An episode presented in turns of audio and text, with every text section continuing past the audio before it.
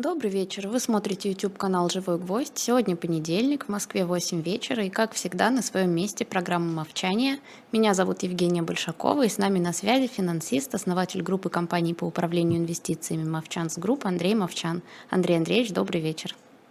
Добрый вечер, Женя. Добрый вечер всем. Надеюсь, что он добрый. Уже сегодня получше, чем э, обычные вечера в наше время. Вот. Мы с вами э, начинали разговор неделю назад про э, экономическую конструкцию террористического государства на, на вполне конкретном примере. Э, к несчастью, нам жизнь сама эти примеры подкидывает. Я думаю, что мы сейчас с вами этот разговор продолжим, попробуем сегодня закончить, потому что дальше все-таки мы хотели поговорить про Россию.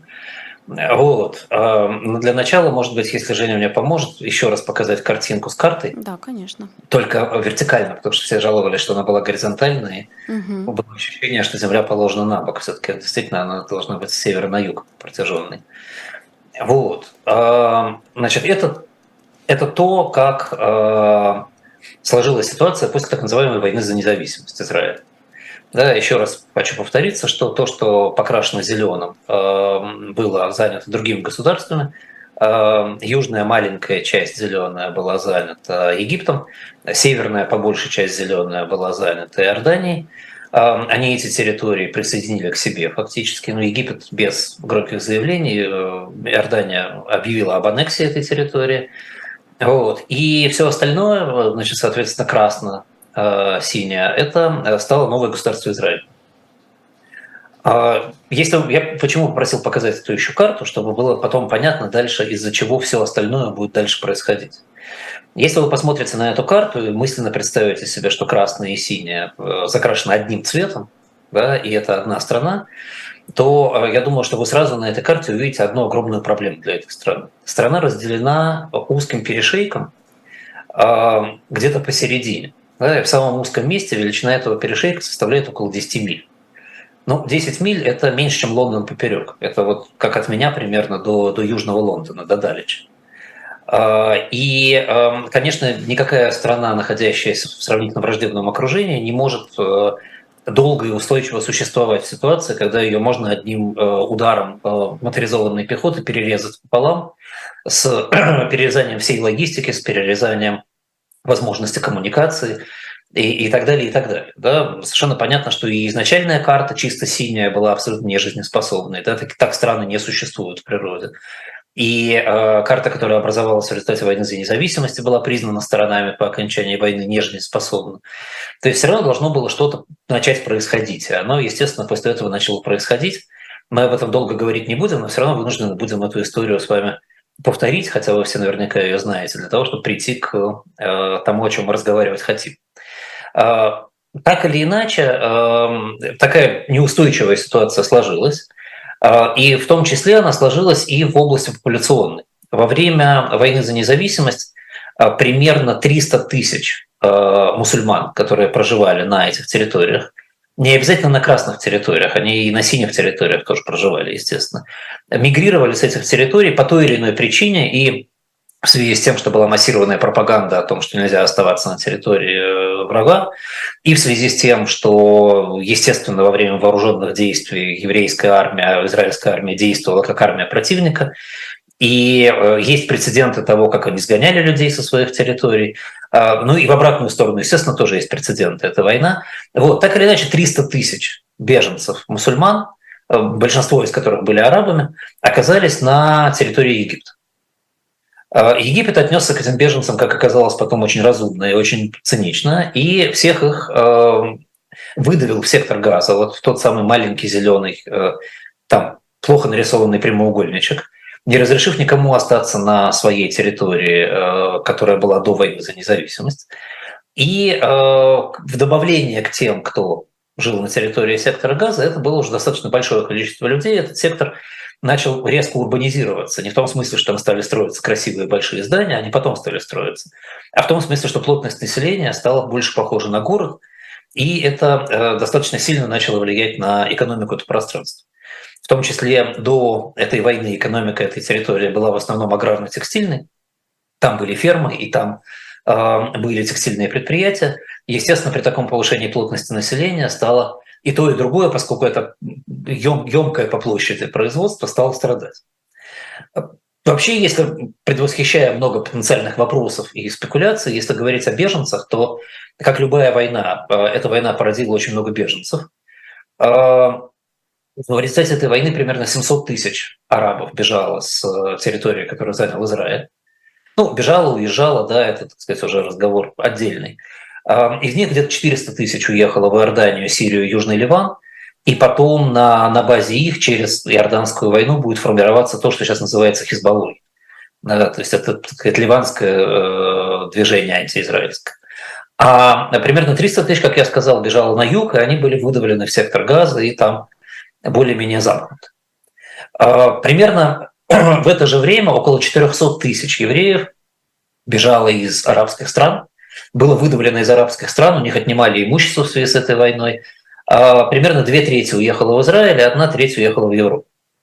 Дальше, если мы будем говорить про, про будущее, беженцы будут еще, будет война 67 года, а, еще примерно 360 тысяч человек, из которых половина это беженцы первой волны, убегут из э, сектора Газа и западного берега реки Иордан. Еще примерно 400 тысяч евреев уедет из э, арабских стран.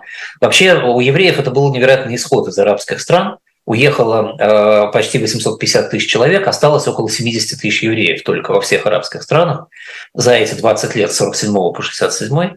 Э, две трети, может быть, чуть больше, три четверти принял Израиль евреев, э, одна четверть или чуть больше приняли Европа, Америка и другие страны.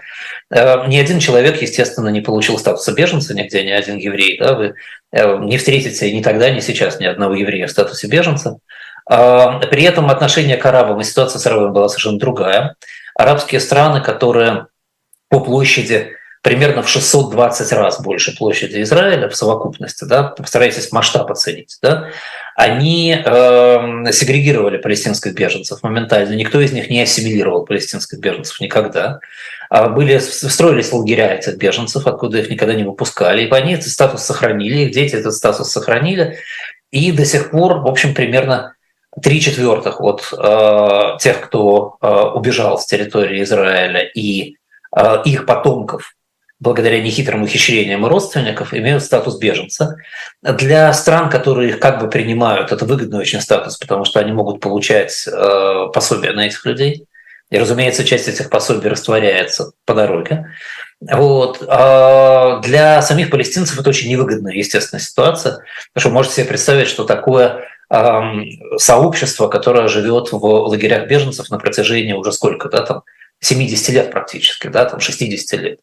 А, и, это тоже играет большую роль, потому что в том же секторе Газа, например, статус беженцев имеют почти половина населения. Они уже там далеко не все живут в лагерях сейчас, да, да они, они уже ассимилировались в этом пространстве, но э, для территории, которая получает помощь ООН, очень выгодно иметь больше беженцев, и всего их около 5 миллионов имеет этот статус из беженцев из Палестины, да, потому что они беженцы, они беженцы, но э, они э, увеличиваются в числе, да, там рождаемость очень высокая. Вот. Э, часть из них имеют, правда, статус, так называемый третий статус из четырех выделяемых ООН, это перемещенные лица, то есть как бы они не беженцы, а просто люди, которые вынуждены жить вне своей страны, там, там меньше денег выделяется, но тем не менее, все это тоже некий бизнес, да, который идет вокруг этих беженцев, и местными администрациями делается, и чиновниками ООН делается, самими беженцами делается и так далее. Вот. Все это на поверхности выглядит как проблема с беженцами. Вот. На самом деле это большое коммерческое предприятие, в котором, конечно, страдают сами беженцы, естественно, они не бенефициары всего этого процесса. Вот. Но так или иначе, это, это, это та ситуация, которая сейчас с этим складывается. Она откладывает свой отпечаток, в том числе и на реальную историю сектора газа. Так или иначе. Сектор газа 49 по 67 год входит в состав Египта как сегрегированная территория. А, а Египет сам за это время переживает бурные времена. То есть вот эта идея, которая иногда появляется в головах, что вот был там арабо-израильский, скажем, конфликт, вокруг были арабские государства, которые как-то жили сами по себе, все у них было хорошо, и только вот, значит, Палестина и Израиль было бурным местом, это, это абсолютно ошибочное мнение. Израильско-палестинская территория была, пожалуй, самой спокойной во все эти годы, во всем арабском мире. Тот же Египет, если смотреть, например, да, в 1953 году уже через, там, через 6 лет, через 5 лет после окончания войны за независимость, в Египте свергается монархия. Египет был монархией, он управлялся вместе с Суданом одной королевской семьей. Соответственно, Судан обретает независимость, Египет свергается монархия. В 1959 году, через 6 лет после этого, Египет и Сирия объединяются в одну страну. Сирия – это такая страна, это не то, что сейчас нам кажется, большая страна, населенная сирийцами. Сирийцев не существует в природе. Это территория э, арабских э, племен, которая в свое время была захвачена Францией вместе с Ливаном. Да, Ливан и Сирия – это, так сказать, две территории, которые были захвачены Францией. После чего, когда мандат французский заканчивался, территория, которую мы сейчас называем Сирией, была поделена на четыре разных государства. Там еще было пятое государство, но его Турция захватила достаточно быстро, теперь это часть Турции. А там вот эти четыре государства, у них потребовалось некоторое время и некоторые войны для того, чтобы объединиться. Они объединились в Сирию, и стоило им объединиться в Сирию, они тут же объединились с Египтом в новое государство, которое называлось Объединенная Арабская Республика. Газа вошла в него составной частью в то время. И просуществовало это государство целых, целых 8 лет, потому что в 1961 году Сирия вышла из этого государства тоже не бесконфликтно. А Египет продолжал называться так еще 8 лет, потом обратно стал называться Египет. К этому времени холодная война с СССР была в самом разгаре, но это, что я вам рассказываю, все это прекрасно знаете. В 1956 году э, Египет еще называется Объединенная Арабская Республика, да, и еще Сирия входит в эту Объединенную Арабскую Республику, а уже э, происходит Суэцкий кризис, так называемый когда Египет попытался управлять э, таможенной пошлиной политикой и пропуском судов в Суэцком канале, то есть фактически остановить торговлю между Азией и Европой. Э, в результате этого конфликта э, были очень жесткие столкновения между израильтянами, французами, англичанами с одной стороны и египтянами с другой стороны. Египет вынужден был открыть свободную торговлю по Суэцкому каналу. Э, в обмен на это там перестали сильно любить англичан. Огромное количество египтян, кстати говоря, эмигрировало тогда в Великобританию. И я живу где-то, наверное, в миле от Эджвар Роуд. Эджвар Роуд – это улица, на которой живут те египтяне, которые эмигрировали из Египта во время советского кризиса. И там прям, прям маленький Каир, там такие же лавочки каирские, чайханы, так ходят все те самые египтяне, также одеваются, как тогда одевались в Египте. Очень дружелюбные, очень мирные, очень ценят Великобританию, очень не любят Египет. Но вот тем не менее. Да? И, э, естественно, в этой ситуации, когда шла холодная война, э,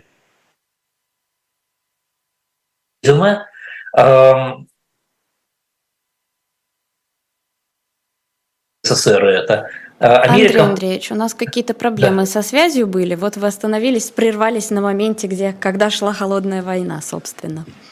Да, то есть э, про Египет услышали все? Да, про да, да, про Египет а, услышали. А, но это что-то прыгает интернет, угу. очень плохо. Происк, происки хакеров. Вот. А, когда шла холодная война, э, СССР и э, США выстраивали свой лагерь ну, как в игре цивилизации. Да? Расставляли свои города, и понятно, что одной из задач э, второго лагеря всегда было э, атаковать э, форпосты первого лагеря для того, чтобы их дестабилизировать. Э, Израиль к этому времени был уже жестко аффилирован со Штатами, относился к американскому лагерю. И эта аффилиация, кстати говоря, стоила евреям в СССР фактически разгрома внутренних сионистских комитетов и еврейских организаций. Э, едва не привела на территории СССР к э, геноциду еврейскому в 1952 году, в 1952 начале 1953 Только смерть Сталина, собственно, спасла евреев от принудительной высылки в Биробиджан, так же, как это в свое время было с ингушами проделано, например, или с крымскими татарами. Вот. Но так или иначе, значит, Израиль позиционировался как э, игрок лагеря Соединенных Штатов Америки, соответственно, Советскому Союзу нужны были игроки э, для того, чтобы противостоять Израилю, в том числе на Ближнем Востоке. Египет очень подходил хорошо, Египет был обижен Европой, соответственно, Египет э, стал э, играть на стороне СССР, Иордания стала играть на стороне СССР. Вообще араб, с арабскими странами СССР очень активно заигрывал. И ровно тогда, примерно году в 57-м, в 58-м, впервые с подачи СССР, с подачи дипломатических э, работников СССР, вдруг поднимается на рынке тема палестинского государства опять, про которое, в общем, все забыли в свое время, потому что никто его не создал, и территория была э, занята Иорданией и Египтом. Причем поднимается тема, естественно, не в плане Египет и Иордании отдайте земли, а в плане тех красным цветом обозначенных земель на карте, которые Израиль э, захватил э, по сравнению с тем, что было написано в резолюции ООН. Э, вспоминают, естественно, все неожиданно, что по решению ООН должно было создаться такое государство. Начинается э, создание различных прокси-сил на этой территории, которые э, работают, как сказали бы сами советские дипломаты, по указке СССР – в Каире создается даже правительство Газы, при том, что правительство Газа сидело в самом Каире и не имело никакого отношения к тому, что в Газе происходило. Они не, не принимали решений, никак не влияли на них и так далее. Вот. А в 1964 году все это дошло до того, что на Ассамблее арабских стран по инициативе Египта же была создана Организация освобождения Палестины, которая была преемником правительства Газа. А, она должна была на словах контролировать газу, целью которой было уничтожение Израиля. Но времена были тогда достаточно людоедские, все еще мы такую цель можно было ставить официально. Сейчас Египет, конечно, уже не позволил бы себе ничего подобного. Вот. А, а на территории Сирии и э, к тому времени уже и Ливана, потому что палестинские вооруженные формирования были вытеснены в Ливан, формируется так называемая армия освобождения Палестины – которая формируется как военизированное сирийское формирование, и постепенно она начинает растворяться, мигрировать, и из нее начинают формироваться уже откровенно террористические формирования, которые так или иначе становятся основой военных формирований Южного Ливана, мусульманского Ливана. Параллельно формируется стихийная организация, которая не имеет никакого отношения к Египту и к СССР. Э, она забавно начинается. Это она изначально называется ХАФ которая переводится как тоже как что-то как организация борьбы за освобождение Палестины. Ее очень быстро переименовывают в ХАТХ, потому что ХАТХ созвучно с арабским словом поражение, а ФАТХ созвучно с арабским словом победа. Так вот эту организацию создает, один из этой организации был уроженец Каира, который был сыном богатого торговца тканями из Газа, который бросил свою торговлю тканями в Газе и бежал в свое время в Каир – Звали его Мухаммад Аль-Хасейни, но вы никто никто его не знает под именем Мухаммад Аль-Хасейни, потому что он, когда начал свою борьбу, взял себе псевдоним Ясер Арафат. А решил он отказаться от своего имени по достаточно простой причине, потому что Аль-Хасейни носил фамилию муфти Иерусалима, который был одним из близких друзей Гитлера и а, вообще, так сказать, заядлым фашистом, и под, под чьим руководством, собственно, шла арабская борьба с евреями до мандата Палестины, это в первое время мандата британского. Вот. И Ясер Арафат, конечно, ассоциироваться с э, Мухаммадом Амином Аль-Хусейни совершенно не хотел. Хотя э, Ясер Арафат был э, личным секретарем племянника этого человека, и, безусловно, э, его взгляды могли на Ясера Арафата оказать свое влияние. Вот. В 1967 году Ясер, Ясер Арафат стал уже руководителем Организации освобождения Палестины. Он оказался человеком очень талантливым, ну и, так сказать, его историю вы все более-менее знаете. Фатх влился в Организацию освобождения Палестины.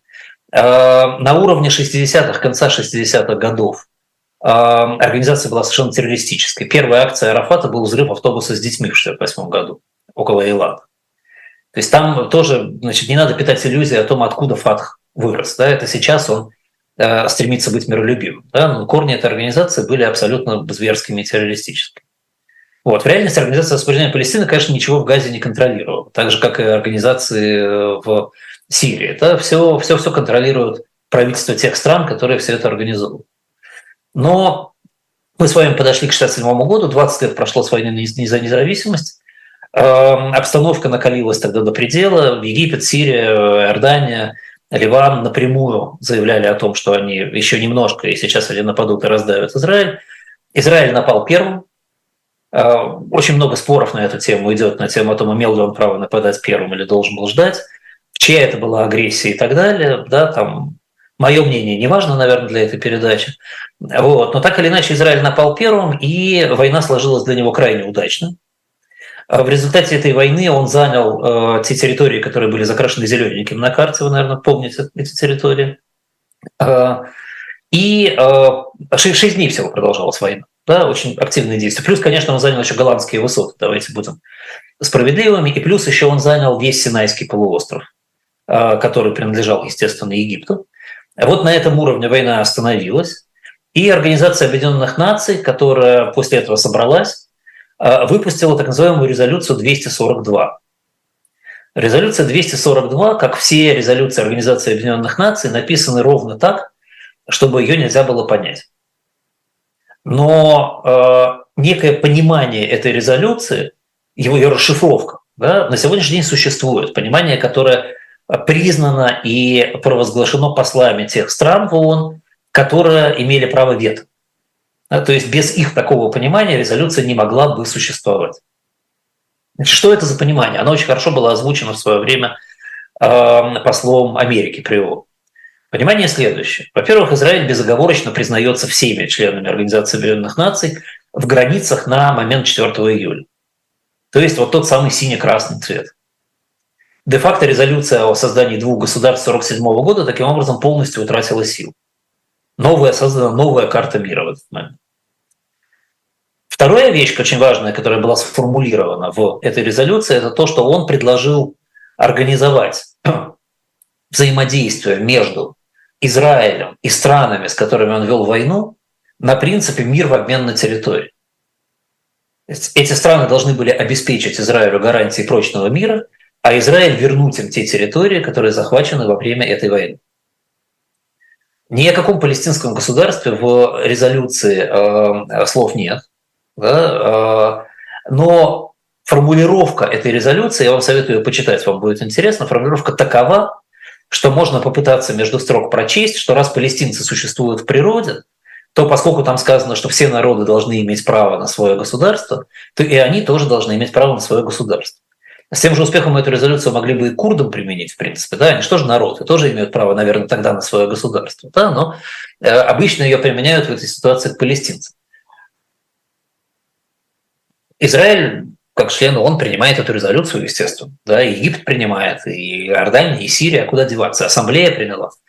Вот. Начинаются длинные переговоры э, с Египтом, Иорданией и Сирией. Идут они очень долго. Э, это всех устраивает. Это устраивает Израиль, который, как мы с вами говорили, в такой карте мира все равно существовать не может, потому что опасно очень да, э, устраивают они арабские страны, которые, а им-то, собственно, что, да, они, они могут поторговаться. Вот. Фактически эти переговоры идут, э, ну, в самом коротком своем варианте 11 лет, с 67 по 78 год. Э, пока идут эти переговоры, Израиль естественным образом пытается всячески мотивировать жителей Газа и Синайского полуострова, ну и западного берега, но про западный берег мы с вами пока не говорим, это тема отдельного разговора, э, иммигрировать. Предлагаются денежные выплаты за иммиграцию, предлагается помощь, э, и параллельно э, используется метод и кнута не только прямника, очень жестко ограничивается экспорт из этого региона, он весь идет через Израиль. Израиль удерживает экономическое состояние этих регионов Э, достаточно низким для того, чтобы было желание эмигрировать у людей, тоже, ну, мы можем с вами быть против этой политики. Да? Надо сказать, что по факту иммиграция была ничтожной из этих мест после 1967 года. Там, вот первая волна во время войны произошла, и после этого э, там эти несчастные арабы или, или не очень несчастные, как мне все-таки кажется, оставшиеся на этих территориях, никуда эмигрировать не собирались. И, кстати, мы потом об этом тоже скажем, но иммиграция сектора газа даже сейчас это 0,4% в год. Это, это очень небольшая цифра для такого региона. Вот. А в марте 1979 года подписывается Кэмп-Дэвидский договор с Египтом. Египет получает обратно Синайский полуостров без сектора газа. А почему он получает Синайский полуостров без сектора газа? Не потому, что израильтяне жадные, а потому что египтяне на адрес отказались брать сектор газа, потому что им совершенно не нужен почти миллион человек, но там 700 тысяч в этот момент примерно человек, которые к ним отношения не имеют, которые взрывоопасны, которые привыкли жить как беженцы и так далее. И э, Египет и Израиль заключают вечный мир. Вечный мир, который держится до сих пор. Это, это действительно вечный мир, он очень долго держится. Несмотря на то, что в Египте менялись правительства, и э, поскольку эта страна значительно турбулентнее, чем израильско-палестинская территория, да, но, но тем не менее Египет продолжает выдерживать все договоренности и взаимодействует с Израилем по сектору газа, кстати, как союзник тоже. А, Египет же сам, естественно, когда договор уже подписан, заявляет, что он отказывается от сектора газа не в пользу Израиля, а в пользу Организации освобождения Палестины. Такой, так сказать, а, как это сказать вежливо, да, такой дипломатический ход, который позволяет Египту сохранить лицо в арабском мире хоть как-то, потому что египтян называли предателями другие страны, окружающие Израиль, за то, что они заключили мирный договор. И одновременно повесить на Израиль проблему, с которой надо разбираться. Вот. А, дальше идет мирный договор с Иорданией, с Иорданией. Иордания действует абсолютно по тому же принципу. Она отказывается от западного берега и отказывается тоже в пользу Организации освобождения Палестины. А, и в этом смысле и западный берег, и сектор газа остаются в а, подвешенном состоянии, потому что произошел отказ от этих территорий в пользу организации, которая не имеет никакой легитимности и никого не представляет. А сами эти территории, на них не, не структурировано пространство, да, то есть нельзя сказать, что там есть государство. Эти территории не имеют э, никакой государственности с точки зрения Организации Объединенных Наций, но тем не менее как-то должны существовать. А Организация освобождения Палестины при этом, надо отдать должное Ясеру Арафату, очень быстро признала легитимность Израиля а, и а, в взаимодействии с Израилем объявила, что дискуссия идет про территорию, то есть про, про западный берег реки Иордан и сектор Газа. Это с ее стороны был очень, очень серьезный ход, который тогда она еще могла себе позволить, потому что она была единственной силой фактически на этих территориях. И 1988 году, спустя еще примерно там 6-7 лет после того, как Иордания отказалась от этих территорий, ООП просто фактически формально признала резолюцию 242, обменяв это на возможность прямого взаимодействия со Штатами. Штаты в обмен на это объявили, что они признают Организацию освобождения Палестины как легитимного представителя этой территории. Вот. Надо сказать, надо сказать, мы об этом все равно будем говорить позже, но раз уж мы заговорили о признаниях, то тот же самый Хамас, да, собственно, который создал в Газе террористическое государство потом, в 2018 году а, издавал хартию, в которой, я вот сейчас процитирую по-английски, она была по-английски э, издана первично, было написано «Hamas considers the establishment of a Palestinian state sovereign and complete on the basis of the June 4, 1967 with Jerusalem as its capital and the provision of all the refugees to return to their homeland. Да, ну, резолюция немножко это безумная, да, хартия, потому что возврат 5 миллионов беженцев на эти территории, наверное, физически мало возможен. Но э, даже Хамас в 2018 году объявил, что он признает э, 4 июня 1967 года как отправную точку. Да, то есть э, в Хамасе существует некоторая шизофреническая дуальность до сих пор. Да? С одной стороны, они борются за уничтожение государства Израиль, а с другой стороны, они признают, э, что их территория ограничена. Вот. Вот. Но так или иначе, значит, давайте вернемся к тому времени. Да? Надо понимать, что э, две вот этих территории зеленых, да, сектор газа, 40 на 7 километров фактически территория, и западный берег реки Иордан имеют абсолютно разное значение для государства Израиль. Если мы сейчас на минутку оставим в покое лирику и поговорим цинично, то государство Израиль, естественно, вынуждено заботиться о своей безопасности. И заботиться о своей безопасности, оно абсолютно игнорирует сектор газа как территорию. Территория сектора газа никому не нужна. Да? А от нее лучше отделаться. А она, она стратегически не помогает никак, она экономически не помогает никак, она ничего не дает. А западный берег реки Иордан – это территория преткновения, действительно, потому что передача западного берега реки Иордан э, бесконтрольно другому государству делает Израиль настолько уязвимым, что фактически это несовместимо с его дальнейшим существованием. И пока существует Иран, с 1979 года Иран – это э, враг Израиля, номер один, да, прямой враг Израиля, который в своей государственной доктрине провозглашает уничтожение еврейского государства и евреев. Пока существует Сирия, которая является прокси Ирана, пока Ливан прокси Сирии фактически, да, управление, эм, Израиль, можно сколько угодно дискутировать справедливость, резолюции, как надо сделать, как хорошо бы, чтобы все жили в мире, но ради своего существования, просто for the mere fact of existence, как говорят англичане, э, Израиль не может позволить сектору газа, э, не сектору газа, а западному берегу реки Иордан быть независимым. Это просто нереально, и вопрос, как создать там государство для палестинцев, нужно начинать с решения вопроса, как Израилю гарантировать его независимость. Еще раз возвращаясь к этому, сектор газа не имеет в этом смысле никакого значения. И Израиль никогда не пытался сохранить сектор газа. И, и собственно, в 2005 году он отказался полностью от контроля сектора газа. Да, и как это происходило, мы с вами сейчас поговорим. Но как раз сейчас, наверное, самое время поговорить о том, что такое Хамас. Потому что история сектора газа, как раз в отличие от западного берега, сильно связана с движением Хамас. Хамас на э, иврите означает грабеж. Так сложилось. Это не, не новый язык. Э, по-арабски это аббревиатура э, нескольких слов, которые, э, ну, которые значат что-то типа там, так сказать, святого освобождения Палестины. Что-то такое. Э, видимо, эта аббревиатура не случайно выбиралась с пониманием того, что она будет значить на иврите. Э, история Хамас начинается на самом деле не с названия Хамас.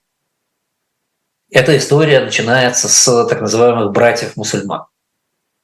Братья-мусульмане – это религиозная организация, которая была создана в Египте в 20-х годах еще в свое время очень тесно связанная с фашистующими группами Аль-Хусейни, того самого, не Ясера Арафата, да, а того самого первого настоящего.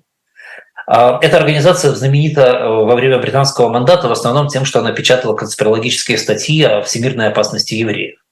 Ну, в общем, примерно то, что нацисты печатали в свое время в Германии. Им же э, принадлежит э, открытие названия евреев как общественного рака – social cancer. А, вот она такая была организация в те времена. Они получали финансирование из Берлина напрямую. А, они с началом Второй мировой войны в 1939 году сформировали даже отряды для борьбы с британцами и сионистами а, за гитлеровскую Германию. Но, естественно, ни количественно, ни качественно никакого значения не имели. Война там шла между германскими войсками и там, английскими. И историю компании африканской тоже все знаете, тут пересказывают бессмысленно. После Второй мировой войны братья-мусульмане активно участвовали в политике Египта, в том числе с помощью терактов. Теракты на Ближнем Востоке – это более-менее их изобретение. А, дважды они переживали разгромы и изгнание из Египта. Но когда в 70-м году в Египте в очередной раз произошел переворот и к власти пришел полковник Анвар Садат, а, они были допущены обратно, были легализованы под обещание пассивного поведения в Египте. И с тех пор, надо сказать, они честно держат это обещание до вот до времен э, арабской весны фактически, да, они его держали. После времен арабской весны они тоже опять ненадолго получили влияние в Египте, потом опять его потеряли. Э, и вообще у них в Египте никогда ничего не получалось толком. И на других территориях у них тоже толком опять ничего не получалось. Это такая ну, организация хронически неудачник среди всех мусульманских организаций. Но в э, примерно 1973-74 году первая группа братьев-мусульман начинают проникать в Газу а, и начинают там располагаться, а, легализуя себя как благотворительное движение, которое занимается пропагандой ислама. Надо сказать, что территория Палестины и вообще палестинские арабы, они никогда не были сильно религиозны. Это всегда был один из самых светских кусков арабского мира. Там, безусловно, были мечети, безусловно, люди молились, но это пространство было, где религия была очень, как бы едва ли не отделена от общества, да, очень секулярно. Да, и люди, в общем, занимались своими делами в основном, а не религией. Организация освобождения Палестины, ФАТ, э, а это все абсолютно светские организации, не имеющие никакого отношения к религии. Они были там мусульманами, поскольку, поскольку ну, ну, они мусульмане. Да, это примерно как там, не знаю, в России ходит руководство России в храм, да, вот, значит, примерно так же это происходило там. Братья-мусульмане же, используя свои связи в мусульманском мире по всему миру и получая пожертвования на сектор газа, э, начали строить мечети и начали заниматься тем, что в исламском мире называется закят и вакф. Да, это милостыня и благотворительная раздача пожертвований. Э, и закят, и вакф очень уважаемы в исламском мире. Те, кто это делает, являются уважаемыми людьми. Организация очень быстро приобрела расположение жителей Газа. Эм, в том числе потому, что они долгое время просто давали, ничего не беря взамен. Они строили мечети, они строили институты, университеты, они давали студенческие кредиты, они строили, сдавали в аренду жилье, э, они э, самых бедных людей кормили э, и так далее, и так далее. Все это продолжалось примерно до 1987 года. В 1987 году в регионе происходит два важных события.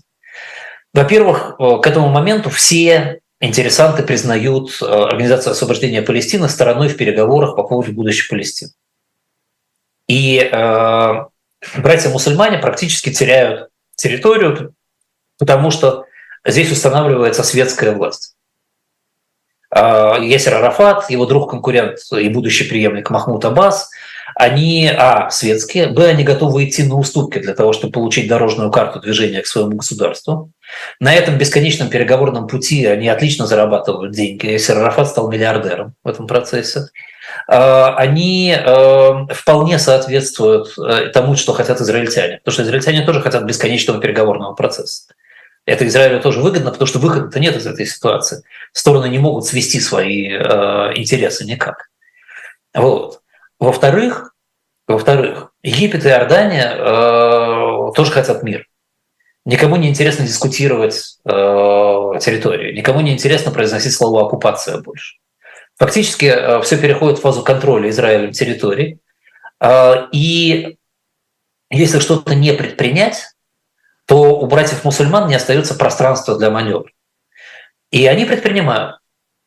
Они находят человека, очень, кстати, неординарного человека, удивительно интересного, биографию которого я всем советую почитать. Зовут этого человека Ахмед Ясин. Он выходит из арабской деревни из-под Ашкелона, э, беженец, который бежал в Газу из-под Ашкелона. Естественно, Ашкелон находится в э, там, нескольких километрах от Газа к северу, на территории Израиля. Э, ребенком, как он потом говорил, возможно, это правда, э, израильскими солдатами он был изгнан вместе с семьей в Газ. Э, подростком, уже после этого, сильно после этого, подростком, когда он играл во дворе со своими приятелями, он получил перелом позвоночника и остался на всю жизнь в инвалидном кресле. И вот, значит, деревенский мальчик из-под Ашкелона, беженец в Газе, в инвалидном кресле, получил, э, окончил университет, стал учителем, а потом присоединился к благотворительной организации и стал э, организатором э, ВАКФа для братьев-мусульман, организатором благотворительным, благотворительным организатором. При этом у Есина талант проповедования и талант обучения, он очень красиво и хорошо говорит. И двойная травма. Да, ребенком он был изгнан из своего дома израильскими солдатами – а, а, и потом он стал инвалидом. И все эти вещи, естественно, смешиваются в его голове, и он становится непримиримым борцом с Израилем в целом, как с, как с его врагом всей жизни. Благодаря Ахмеду Есину братья-мусульмане создают в, э, на территории сектора Газа то, что они, прошу прощения, сперва называют э, военным крылом братьев-мусульман, и очень быстро дают ему отдельное название Хамас. А, братья, братья-мусульмане имеют здесь огромный вес, потому что они благотворители. И в рамках этой благотворительной деятельности они как бы замыкают цепочку, когда люди, получая благотворительность, становятся от них зависимы. И чем больше люди становятся от них зависимыми, тем меньше они а, начинают производить что-то сами, и тем в большей степени они, с одной стороны, начинают быть благодарны этой организации, а с другой стороны, не способны на что-либо еще. Э, в период с середины 80-х по середину нулевых годов, за эти 20 лет газа э, изменяется э, неузнаваемо. Огромное количество людей просто перестает работать.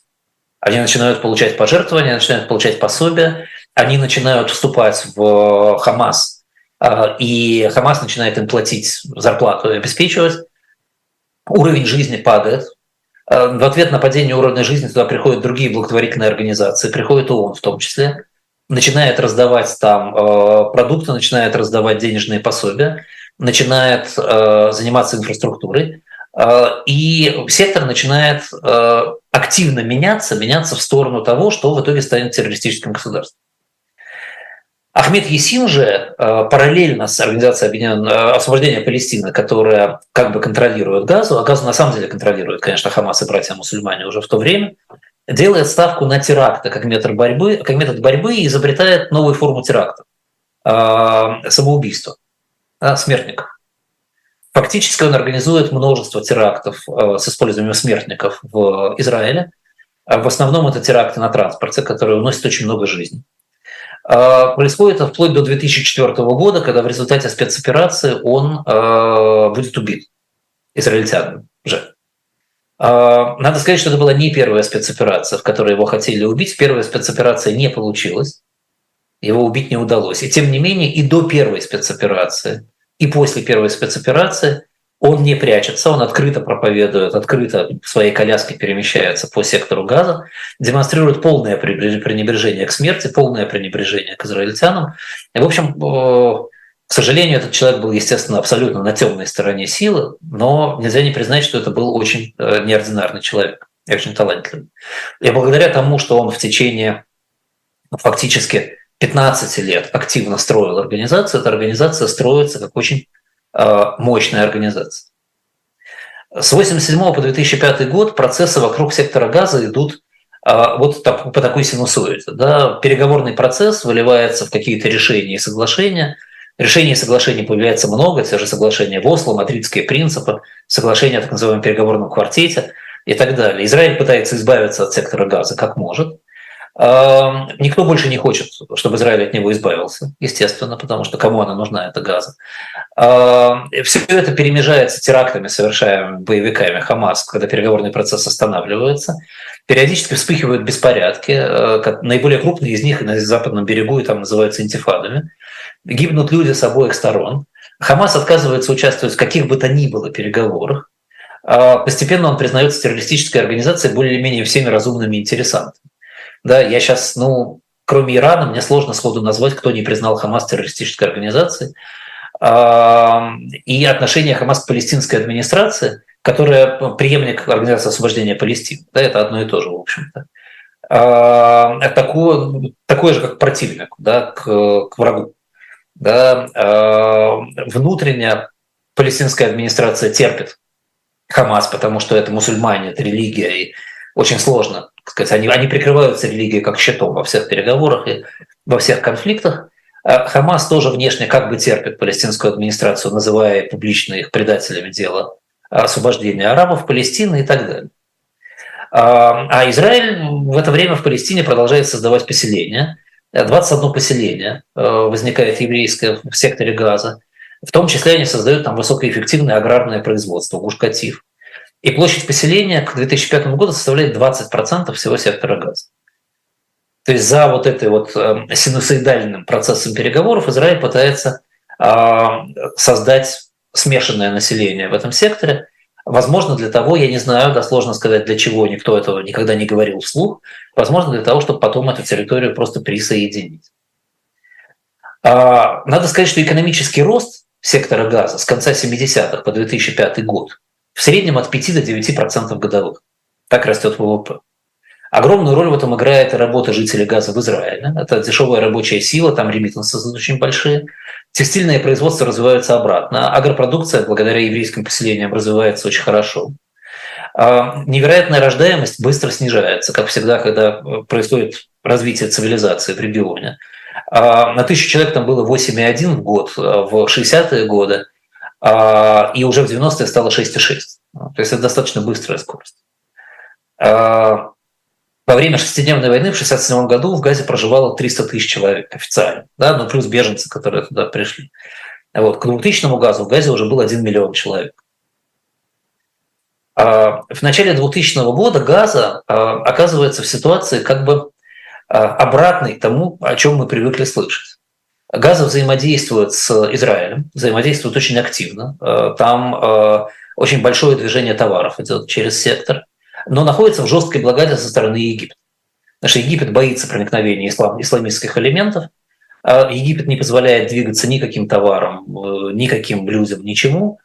Вот. Израиль при этом не препятствует экспорту из газа в третьи страны. Рынок Израиля в этом смысле работает как ресурс для газа. Газа в основном поставляет в Израиль, потому что это ближе, проще, выгоднее. Поставляет западный берег, потому что это близко, просто и выгодно. Из Израиля легко получать ресурсы. В этот момент налаживается торговля – а к этому моменту налаживается торговля ресурсами с э, газа из Израиля, электричество идет туда, топливо идет туда, а, вода идет туда в основном из Израиля, там порядка 90% воды идет из Израиля и так далее. Соответственно, экономика газа флуктуирует вместе с волнами протеста. Больше протеста – хуже экономика, меньше протеста – лучше экономика. В самом же Израиле идет эм, подчас истерическая дискуссия о том, что с сектором газа делать, потому что население это его растет очень быстро – И становится понятно, что если газу, например, присоединить, то Израиль может перестать быть еврейской страной, потому что очень скоро количество арабского населения станет больше, чем еврейского. А в Израиле же принято всегда было голосовать по принципу «один человек, один голос» с самого начала. И можно было бы, конечно, высказывать какие-то идеи, что можно сегрегировать э, возможности голосования населения арабского и еврейского, но ровно в этот момент очень неудачно заканчивается апартеид в ЮАР. Это начало 90-х, да, 94 год, когда окончательно апартеид заканчивается, и во всем мире очень модно бороться с апартеидом. Никто еще не знает отдаленных последствий того, что будет в ЮАР после того, как апартеид кончится – все считают, что это отличное решение. Две Нобелевские премии даны за конец апартеида. И в этой ситуации, разумеется, Израиль не может себе просто позволить никак для того, чтобы сохраняться на международной арене, устроить хоть какой-то апартеид, хоть в каком-то виде. Люди все должны быть внутри государства равны. А это значит, что включить сектор газа в э, Израиле становится абсолютно невозможно. И в 2005 году руководство Израиля принимает так называемое решение об одностороннем размежевании с сектором газа. Израильские поселенцы выводятся, причем иногда силой. Некоторые евреи не хотели уезжать на территорию Израиля. Все имущество, вся, вся недвижимость остается в Газе. Контроль за границей Египта и Газа, так называемый Филадельфия Рут, да, путь в Филадельфию, а, передается Египту. Израиль оставляет за собой только контроль воздушного пространства и территориальных вод Газа на время. Это изначально говорится, что это оставляется на переходный период. И вообще ситуация близка к идиллии пожалуйста, сказать, Газа может попробовать построить у себя палестинское государство самостоятельно и на основании резолюции 242, как ее читают палестинцы. И вроде как для э, палестинских арабов это очень хорошо, потому что тогда не останется возможности легитимно говорить о непостроении государства на Западном берегу. И для всех соседних стран это хорошо, потому что образуется нормальное государство. И для палестинцев это прекрасно, потому что страна с неплохой экономикой в этот момент – Страна, которая активно торгует с Израилем в этот момент, получив статус государства, открывает границу на Египет, а, открывает свои морские перевозки, Израиль должен будет вынужден снять свой контроль через некоторое время и так далее, и так далее. Все, разумеется, происходит ровно обратным образом. Почему мы с вами обязательно обсудим, когда будем говорить о том, как, как структурируется террористическое государство. В 2006 году в секторе газа проходят выборы. Первые и последние демократические выборы в секторе газа. 56 мест в местном парламенте получает Хамас. В течение следующих двух лет, 6 и 7 года, Хамас, получив власть в э, секторе Газа, занимается последовательным уничтожением лидеров палестинской администрации и представителей ФАТХ. Э, примерно тысяча человек э, уничтожено за это время просто за то, что они были в оппозиции к Хамасу. Уничтожение происходит физически, людей стреляют, травят, э, вешают. Уничтожение происходит технически некоторым людям, которые позволяют себе выступать против Хамаса, отрубают руки и ноги и оставляют их жить. Как наглядный пример того, что эти люди выступали против Хамаса. А, тысячи человек подвергаются пыткам. Это все это не секреты, это протоколы, в том числе Организации Объединенных Наций. Спустя э, год-полтора начинаются казни по обвинению в коллаборационизме с Израилем. И еще какое-то количество людей казнено просто за то, что э, они, э, кажется, сотрудничали с Израилем.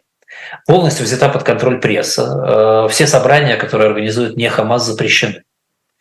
Э, поначалу реакция международного сообщества была понятной. Была резко урезана международная помощь. Египет блокировал границу опять. И надо сказать, что в сторону Египта э, жители Газа с тех пор несколько раз совершали прорыв границы, но поскольку там не густонаселенная территория Синайский полуостров, то это обходилось не так кроваво. Тем не менее, э, считается, что Хамас является легально управляющей э, газой силой. И даже в 2014 году Хамас заставляет специально назначенных марионеточных представителей ФАТХа подписать э, соглашение о солидарности на территории сектора газа. Вот, так что, наверное, с 2014 года с большой натяжкой можно считать, что Хамас – это э, легитимная власть на э, территории сектора газа. Uh, урезание международной помощи совпадает с большим интересом Ирана, естественно, к uh, Хамас, потому что Иран простраивает активно своих прокси на этой территории, в этом регионе. Тем не менее, Хамас позиционировал всегда себя как отдельная сила. В частности, во время революции в Сирии он выступал против режима Асада и против Ирана. И на какое-то время это лишило Хамас спонсорства Ирана. Но спустя там, 3-4 года Иран опять вернулся как крупный спонсор Хамас.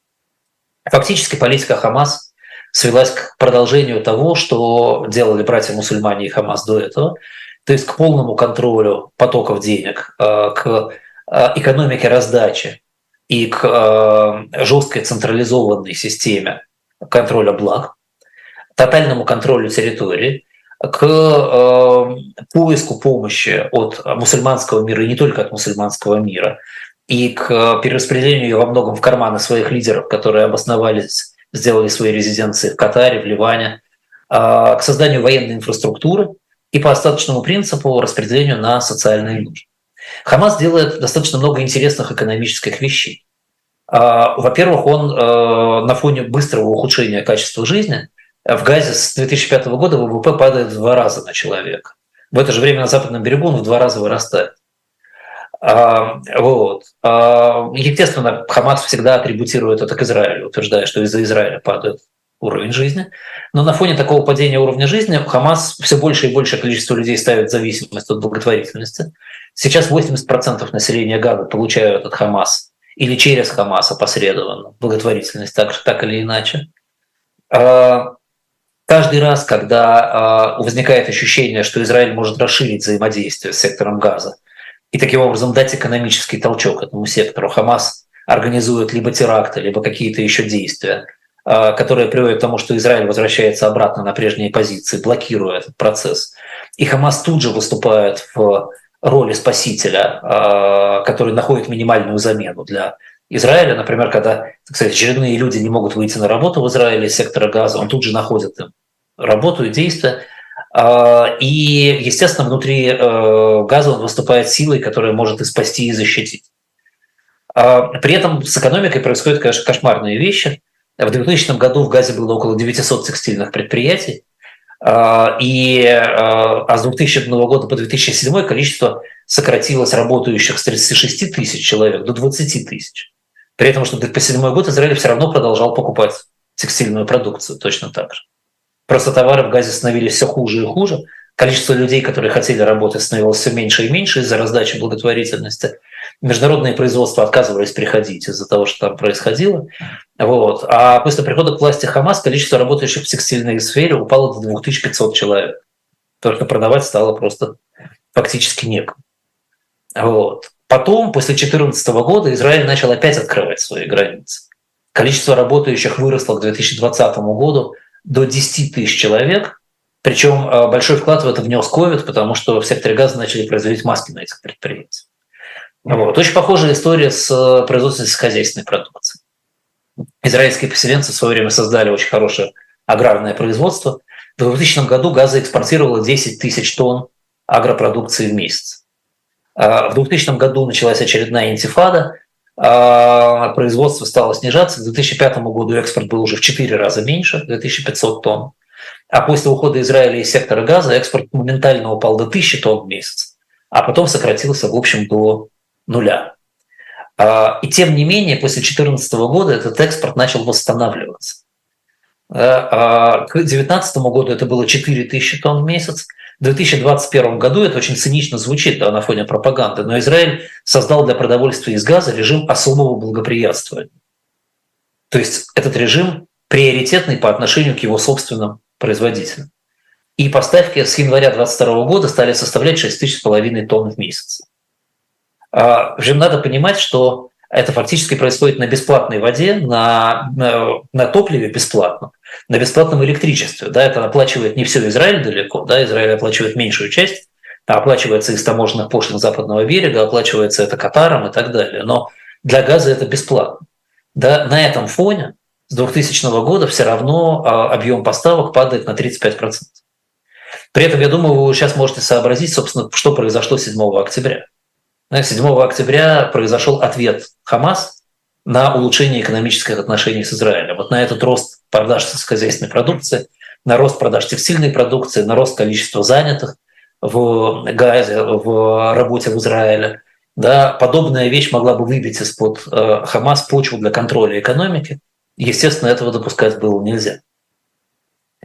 А, Еще печальнее и показательнее, наверное, да, в данном случае, это история с производством в газе мебели.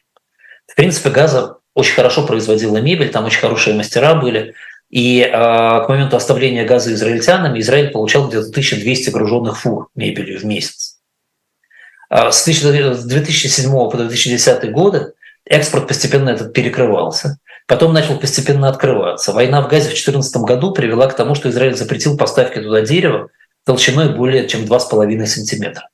Потому что Хамас стал использовать это дерево для укрепления туннелей. И экспорт мебели, в общем, фактически полностью прекратился. Вот это так сказать, такая история в картинках. Не успел я, к сожалению, вам все рассказать про то, что там происходило и происходит, но э, мы с вами в следующей передаче тогда начнем с этого и поговорим о собственных показателях экономики газа. Я расскажу о том, что Газа далеко не самый бедный арабский, э, не самая бедная арабская страна и не самая несчастная даже сейчас. И о том, как Хамас устраивает экономику ровно так, чтобы ему было удобно.